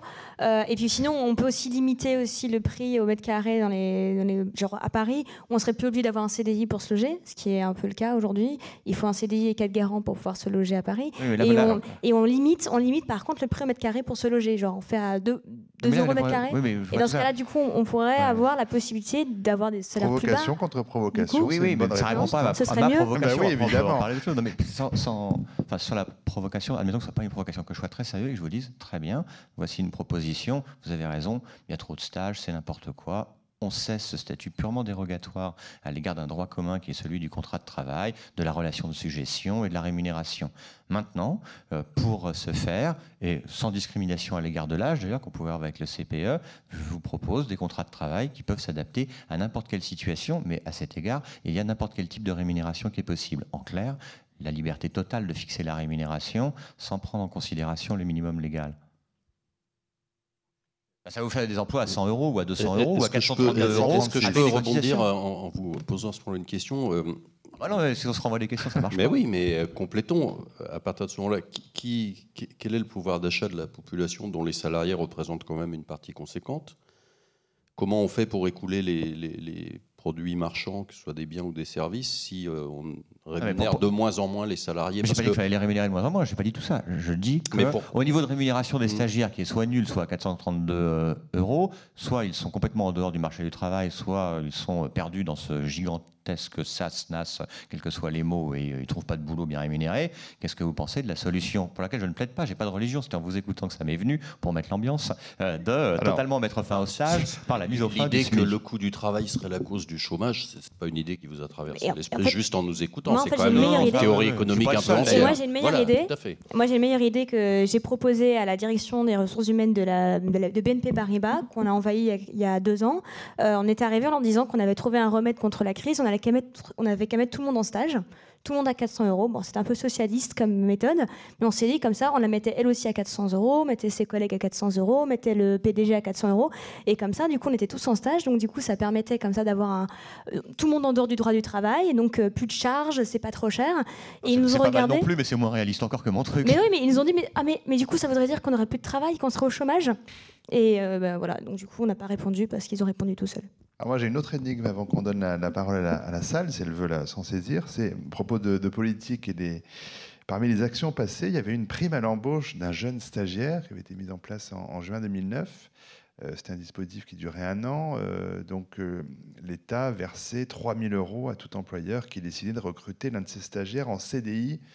Avec le stage, j'ai commencé dans les mois précédents, et cetera. Il y avait eu euh, cent cinquante millions d'euros provisionnés par le gouvernement euh, pour, se, pour financer donc a priori cinquante mille embauches. Il y a eu sept mille deux cent quarante-cinq stagiaires qui, euh, qui ont bénéficié de cette mesure. Comment est-ce que vous expliquez une, une chose pareille? Alors, de, de Dominique et puis Ophélie ensuite. Moi, je voudrais dire une première chose, c'est qu'il y, y a un moment... alors, c'est peut-être pas une théorie économique très poussée, vous allez peut-être pousser des hauts cris, mais il me semble qu'un des problèmes qu'on constate, c'est qu'il manque des emplois dans notre pays. Des emplois solvables tels qu'ils fonctionnent aujourd'hui. C'est-à-dire qu'il y a, alors je ne sais pas si c'est trois, quatre ou cinq millions, mais si on voulait que l'ensemble des actifs disponibles occupent un emploi à plein temps, il faudrait subitement créer trois, quatre ou cinq millions d'emplois. J'avoue que je n'ai pas la solution. Mais c'est certainement pas en... en en octroyant une prime à l'embauche, qu'on va régler le problème. Donc, je voulais revenir sur quand même une question qui me semble importante, c'est la question de l'accès à l'emploi des débutants. Encore une fois, il y a quarante ans, c'est une autre époque, le plein emploi. Comment ça se passait globalement ? Un jeune, à la fin de sa formation, que ce soit un C A P ou un diplôme d'ingénieur, en gros, il rentrait dans un emploi, il était recruté, mais il n'avait pas un niveau de productivité élevé à l'origine, c'est-à-dire que son manque d'expérience, il était là. Et il était même, je dirais, plus fréquent qu'aujourd'hui, parce qu'on a aujourd'hui beaucoup plus de jeunes en formation qui ont des boulots à côté, donc pour qui le monde du travail n'est pas une découverte absolue le jour où ils entrent en emploi. Donc on, on les recrutait. Qu'est-ce que ça avait comme conséquence? Alors on les recrutait pourquoi? Bah parce qu'on avait besoin de main-d'œuvre, on avait besoin de l'augmenter, de la rajeunir, de remplacer les départs en retraite. Voilà, hein, quelque chose de relativement simple de ce point de vue-là. Le résultat, c'est que ça liait tout de même, ça créait une, une, une forme d'engagement réciproque. C'est-à-dire que l'employeur, finalement, acceptait de financer la phase d'acquisition de l'expérience, des premiers mois ou des premières années de vie professionnelle. Il avait donc tout intérêt, peut-être pas à faire durer la relation à vie, mais en tout cas à avoir une espèce de retour sur investissement. C'est-à-dire qu'il avait intérêt à conserver ce salarié quelques années.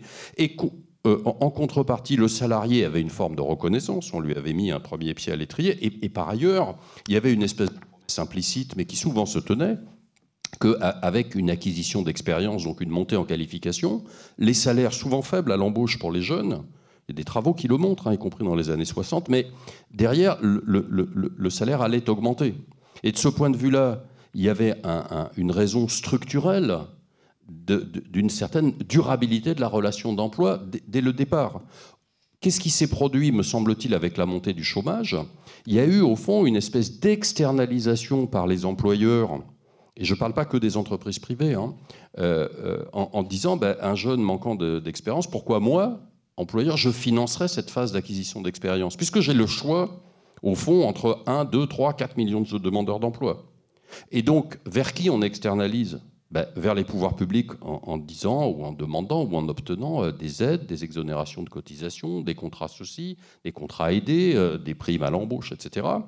Et puis on externalise finalement vers les jeunes et vers leurs familles, en disant, ben, ok, euh, pendant euh, quelques mois, quelques années, vous allez euh, vivoter, hein, de l'intérim, des C D I, des stages, avec un niveau de rémunération plus faible. Et, et de fait, ce système, il, il fait qu'il n'y a pas de, de, de réciprocité dans l'engagement. Et un certain nombre de D R H, d'ailleurs, et d'employeurs s'en plaignaient à la fin des années quatre-vingt-dix. C'est-à-dire au moment où l'emploi était reparti, ils ont découvert que tout à coup, en phase deux, ils avaient une génération, alors on a appelé Y, de zappeurs, et cetera. Euh, ben, la socialisation, c'est-à-dire l'apprentissage de, de, de la vie en société, ça produit des effets. Et notamment celui-là. Et, et je pense quand même que le, le cœur de la question, et c'est là-dessus que je voulais revenir, le cœur de la question, ça reste une question d'emploi et de fonctionnement de l'emploi et de chômage. Par rapport à ça, et, et juste un mot, je veux quand même défendre l'intérêt du stage, euh, tout en étant critique sur l'inflation que j'évoquais tout à l'heure. Moi, je travaille dans une université de la banlieue est francilienne, où nous avons tout un tas d'étudiants, la majorité d'entre eux, qui font partie euh, de groupes sociaux, d'origine euh, étrangère éventuellement, mais pas seulement, qui ont plus de difficultés que beaucoup d'autres, parce qu'effectivement, je vous rejoins, il n'y a pas une jeunesse, il y a des jeunesses, dans les études comme dans l'emploi. Et pour ces étudiants-là, le fait de passer par, alors pas accumuler des stages, mais de passer au moins par un stage, est un élément de, de socialisation et, et même de déconstruction d'a priori chez les employeurs qui sont très importants. Combien de fois des employeurs m'ont dit « Ah ben, vos étudiants, euh, finalement, quand on les a en stage, ils, sont, ils se débrouillent. » Bah oui, pourquoi ils se débrouilleraient pas ? Euh, bah oui, sauf que il, il, ça reste à démontrer. Mais donc, je, je, le, le problème, c'est que, et moi je le défends, y compris pour mes étudiants, hein, j'ai dû en encadrer cinq cents six cents depuis vingt ans à Créteil, donc je, je parle quand même de quelques expériences, hein, euh, sauf que je suis aussi conscient qu'au bout du compte, ça permet de changer l'ordre dans la file d'attente, et quand c'est les miens, je suis content s'ils passent un peu devant, je suis content pour eux, hein, mais ça ne résout pas le problème du nombre, alors effectivement, qui est lié à la massification des, des, des enseignements, on est d'accord, mais enfin, s'ils n'étaient pas scolarisés, ils ils ne seraient pas plus en emploi, je, je le crains. Et au moment où, la, où, où l'emploi repartira, on sera content d'avoir des jeunes plutôt plus qualifiés qu'auparavant. Alors, je ne sais pas si... Vous oui, commentez, juste pour on... rajouter un, ouais. une petite chose très rapidement, c'est que je suis d'accord, c'est pour dire qu'évidemment, il, il faut redire, ressouligner que le chômage, c'est, une question, c'est un problème avant tout macroéconomique, que si... Euh, il y a quatre ans, cinq ans, le chômage était à sept virgule cinq pour cent, huit pour cent, et qu'aujourd'hui, il est à, il est à dix virgule cinq pour cent. Ce n'est pas parce que euh, les demandeurs d'emploi font moins, moins d'efforts que, qu'il y a quatre ans, ce n'est pas parce qu'ils sont moins, qualifi- qu'ils sont moins qualifiés. Mesdames et messieurs, votre attention s'il vous plaît. Non, ça va être coupé, mais... Ses portes. Les visiteurs sont priés de se diriger vers la sortie de l'exposition et nous vous remercions de votre visite. Normalement, ça va être coupé, mais bon. Ladies and gentlemen, for your information, the National Gallery is closing. Please join the exit and thanks for coming. Señoras y señores, atención por favor, el Gran Palacio cierra sus puertas. Se ruega a los visitantes se dirijan hacia la salida de la exposición. Les agradecemos su visita. Signore e signori, attenzione per favore, il grande palazzo chiude le sue porte. Preghiamo i visitori di dirigervi all'uscita dell'esposizione. Vi ringraziamo per la vostra visita. Oui, alors je disais bah, donc les Allemands, justement les Japonais, l'augmentation enfin, du chômage, elle, elle est essentiellement due aux, aux, aux politiques macroéconomiques et, et de fait aux mauvaises politiques macroéconomiques qui ont été menées euh, en Europe de, de, de, depuis trois à quatre ans.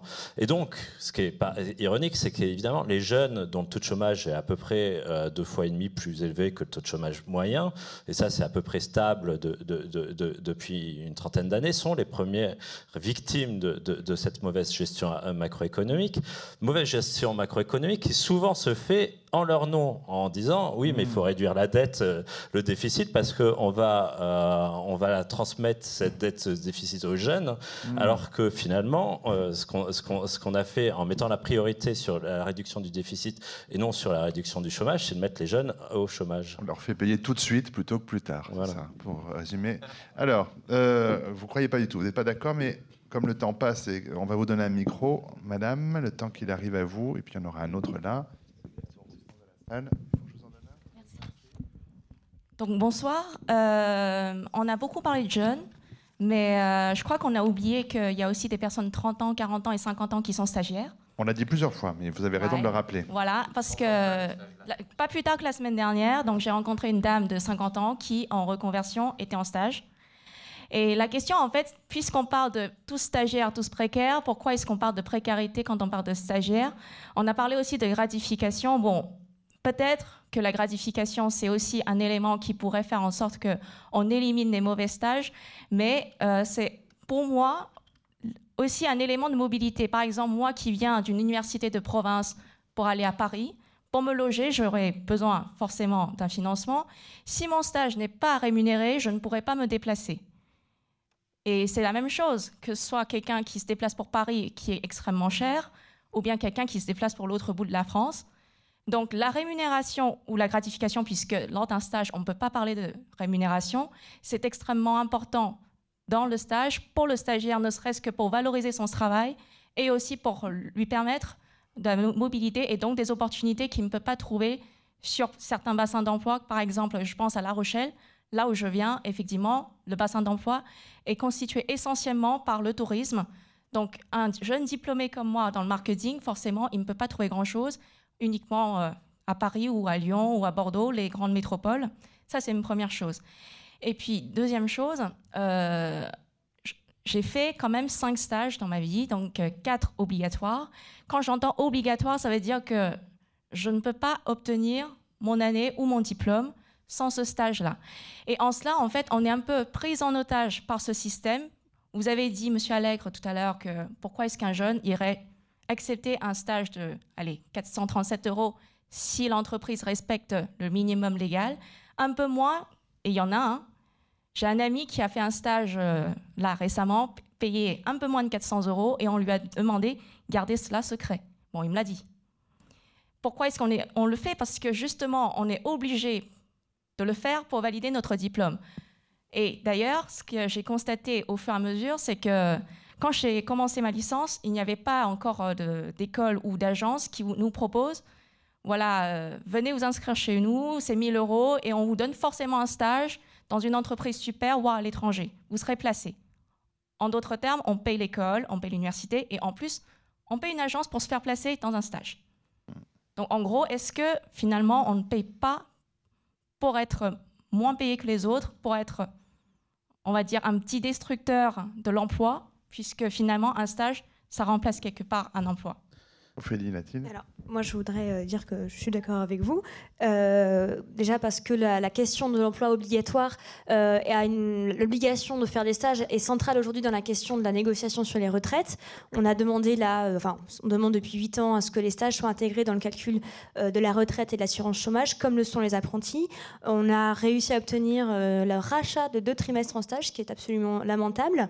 Euh, et ça, ça a été validé par des syndicats, dont la, la C F D T, qui a dit pourquoi pourquoi est-ce qu'on rémunérerait en fait, enfin, euh, pourquoi est-ce qu'on cotiserait pour les retraites de jeunes qui sont en stage euh, c'est par un emploi, et on a envie de leur dire bah oui les gars, d'ailleurs euh, le, le peu de choses qu'on a négocié c'est nous, c'est pas vous, donc vous pourriez au moins être sympa et nous aider à négocier pour nos retraites.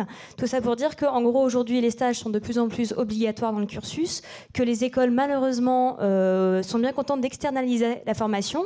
On oublie aussi quelque chose, c'est que historiquement ces dernières années il y a eu la loi L R U, euh, que ça a été un vrai bras de fer avec les universités, euh, et que donc du coup il y a un moment ils ont fait à Pécresse, ok la professionnalisation tu la veux, mais dans ce cas là on t'enverra pas de statistiques, et donc du coup on t'enverra pas combien on a de stagiaires, et euh, donc du coup il y aura pas de suivi, on va envoyer les stagiaires neuf fois par an en stage. Vous avez des écoles privées, là je parle pas du public, je parle du privé, où soixante-dix pour cent de la formation est composée de stages obligatoires, c'est-à-dire que si ça marche pas, et ben du coup vous ne validez pas votre année, vous devez racheter, redoubler, repayer vos frais de scolarité, ce qui fait que vous avez un problème de harcèlement, vous vous faites virer du jour au lendemain, vous pouvez pas le faire. C'est pour ça aussi que nous on demande à ce que la gratification soit progressive, comme pour l'apprentissage, c'est-à-dire qu'en master deux vous avez euh, je sais pas soixante-dix pour cent du SMIC, euh, et vous avez moins en licence, vous avez moins en D E U C, parce que ça permettrait aussi une chose, euh, c'est qu'aujourd'hui vous avez une vraie euh, concurrence entre un jeune diplômé et un jeune en Master deux, mais vous avez aussi une vraie concurrence entre un Master deux et un licence, qui lui ne trouve pas de stage, parce que lui il a des stages obligatoires de deux mois, trois mois, et en Master deux il a un stage obligatoire de six mois. Donc si euh, vous êtes moins cher, vous coûtez mettons trois cents euros par mois ou quatre cents euros par mois en licence, bah, du coup l'entreprise qui n'a pas trop envie de dépenser de l'argent privilégiera un jeune étudiant en licence. Donc la gratification, pour moi, elle est essentielle, et surtout, elle doit être progressive, parce que plus on monte en grade, plus on monte en âge, plus on monte en compétences, plus le salaire doit accompagner, parce qu'on oublie aussi un peu, c'est que de fixer comme ça ce seuil de quatre cent trente-six euros pour toute une génération jusqu'à trente ans et, et au-delà, c'est vraiment faire face à un problème de déclassement énorme, un problème de retraite, mais aussi de déclassement. Ouais, moi, je pense que vos demandes sont, sont, sont tout à fait contradictoires. Elles, elles peuvent paraître comme ça, euh, prises l'une après l'autre, euh, totalement raisonnables. Mais en fait, il est tout à fait contradictoire de à la fois demander de limiter le nombre de stages qu'il faut. Euh, par exemple, vous avez fait quatre stages obligatoires. Moi, je pense que c'est pas, c'est pas raisonnable. Quatre stages obligatoires. Il faut que dans un cursus, il y ait un, voire deux stages obligatoires au maximum.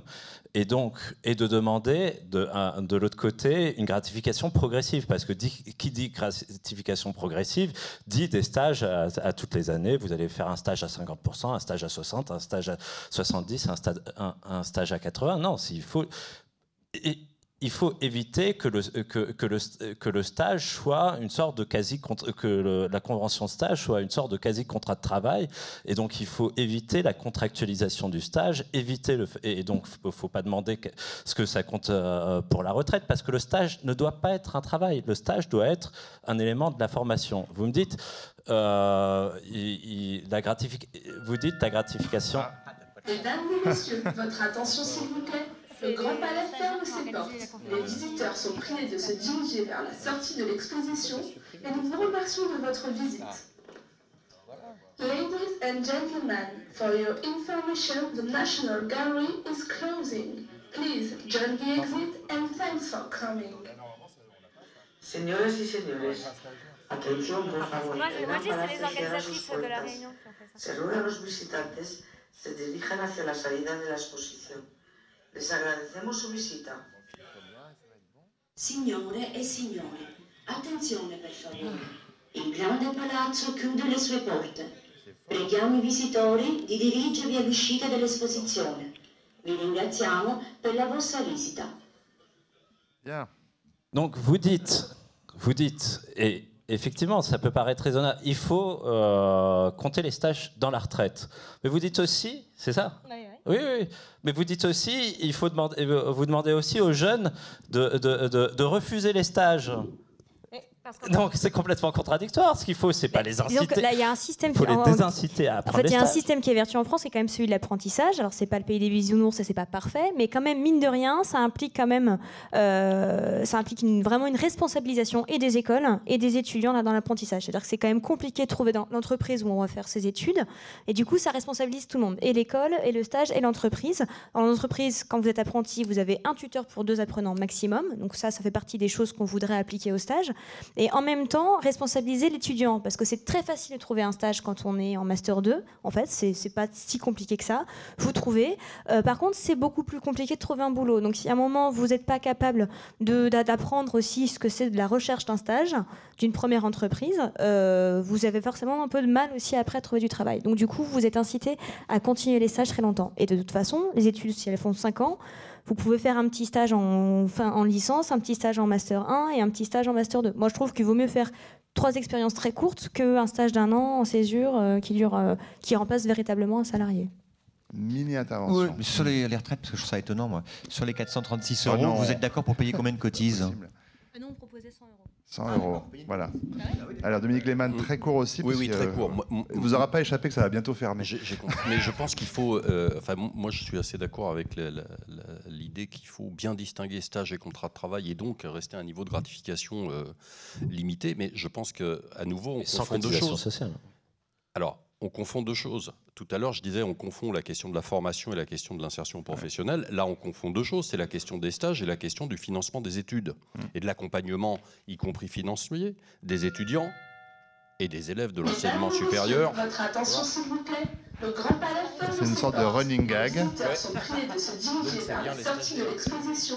C'est dingue. Et nous vous remercions de votre visite. C'est du sabotage, je crois, qualifié. Ladies and gentlemen, for your information, the National Gallery On veut nous faire taire.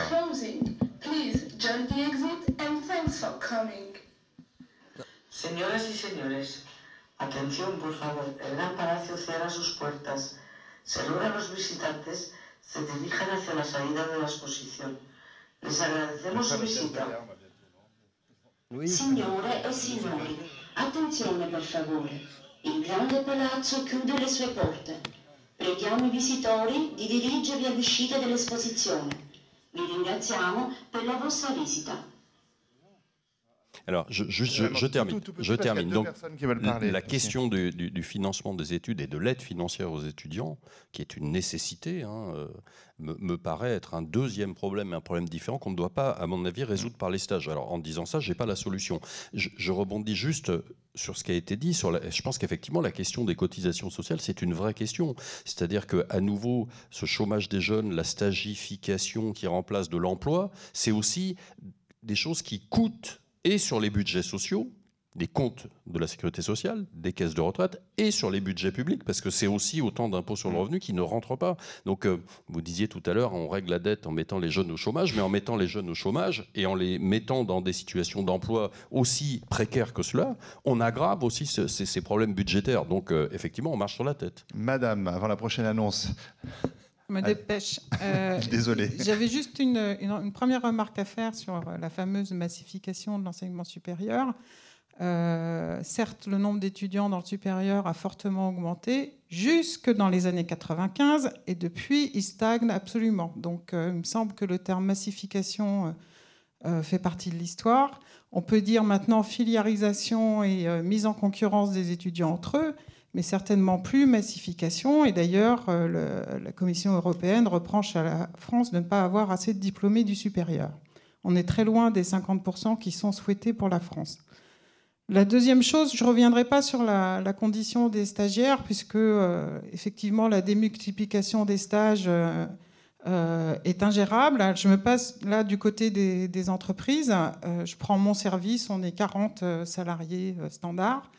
Euh, tous les ans, on accueille euh, bah, d'abord euh, les enfants euh, des collègues euh, qui doivent faire leur stage pendant qu'ils sont au collège. Euh, ensuite, il y a tout le processus euh, du, du supérieur qui s'enchaîne.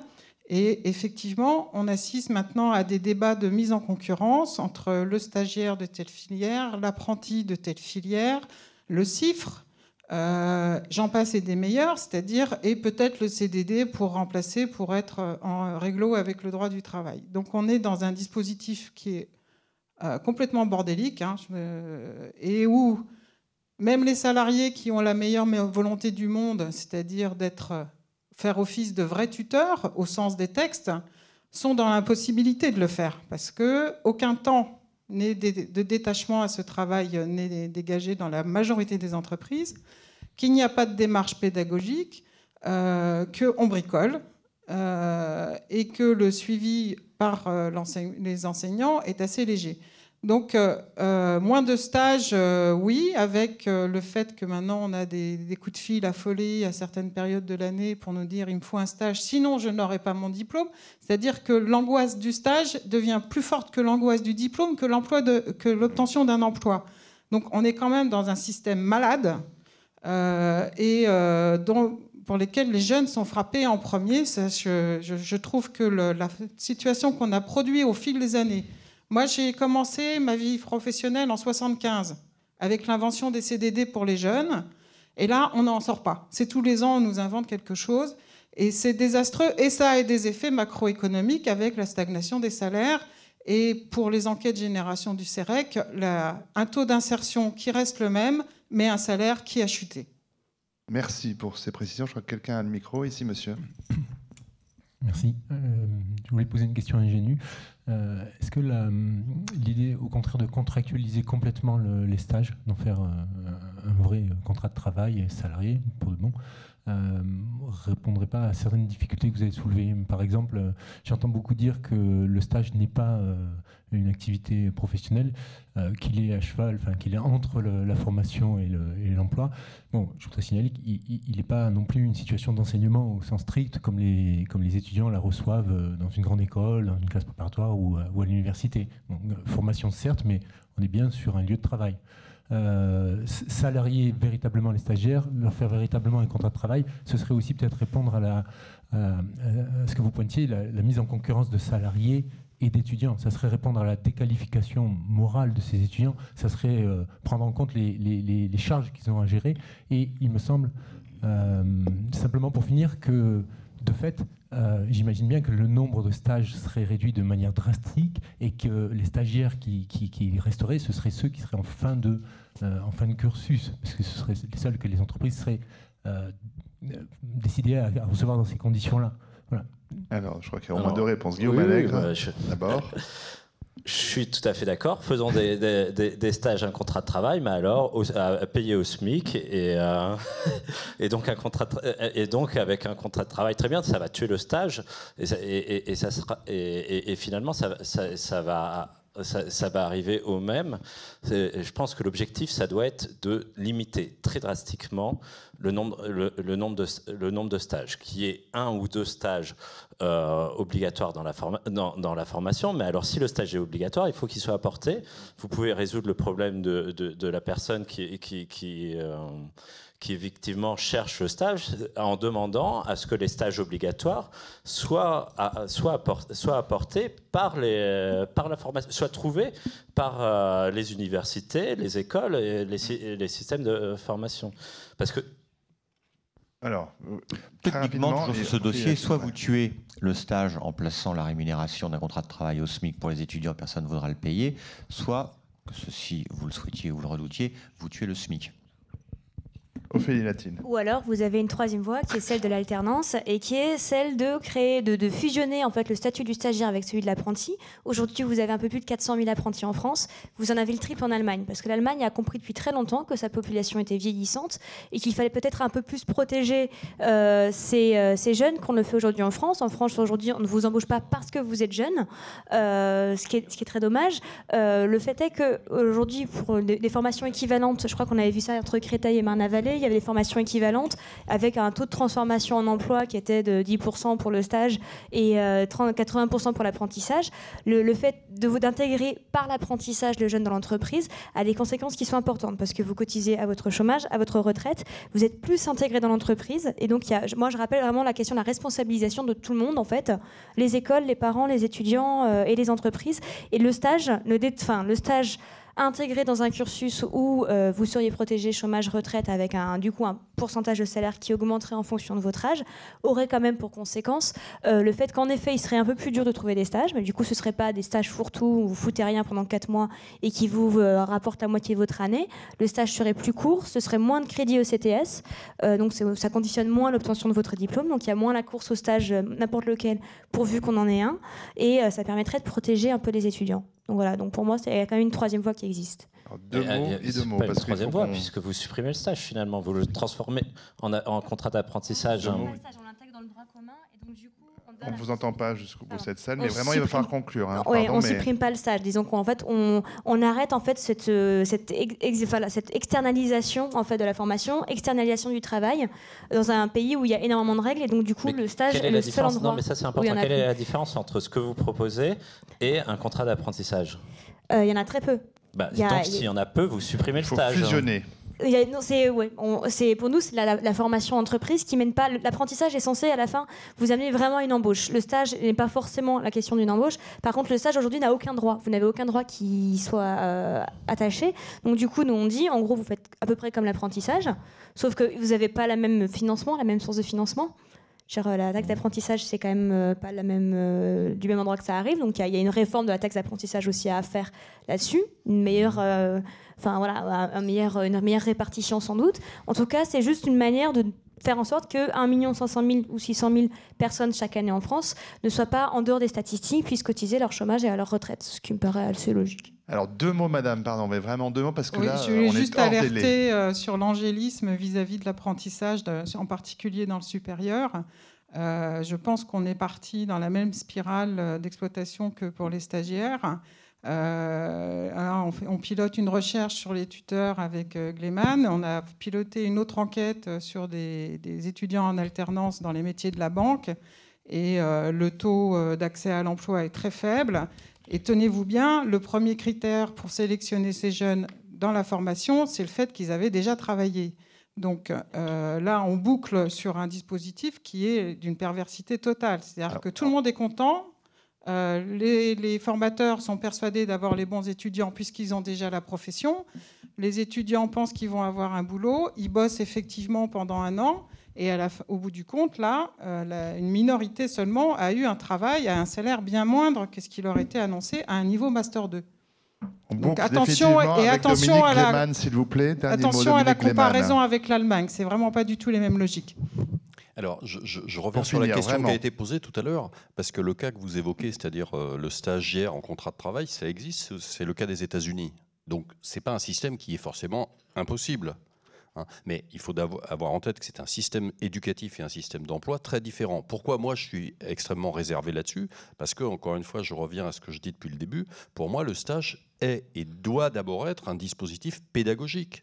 Et donc, il doit être piloté par les écoles et les universités. Et si on a un salarié en contrat, bah, il est tout à fait normal et légitime que le, le, le donneur d'ordre, entre guillemets, ce soit l'employeur et, et, et, et non plus euh, l'établissement d'enseignement supérieur. Donc, oui, c'est ce qui se passe dans bien des cas. Et, et on revient au point de départ. Comment limiter euh, les stages à, à, à un nombre euh, permettant que ce soit un dispositif pédagogique efficace.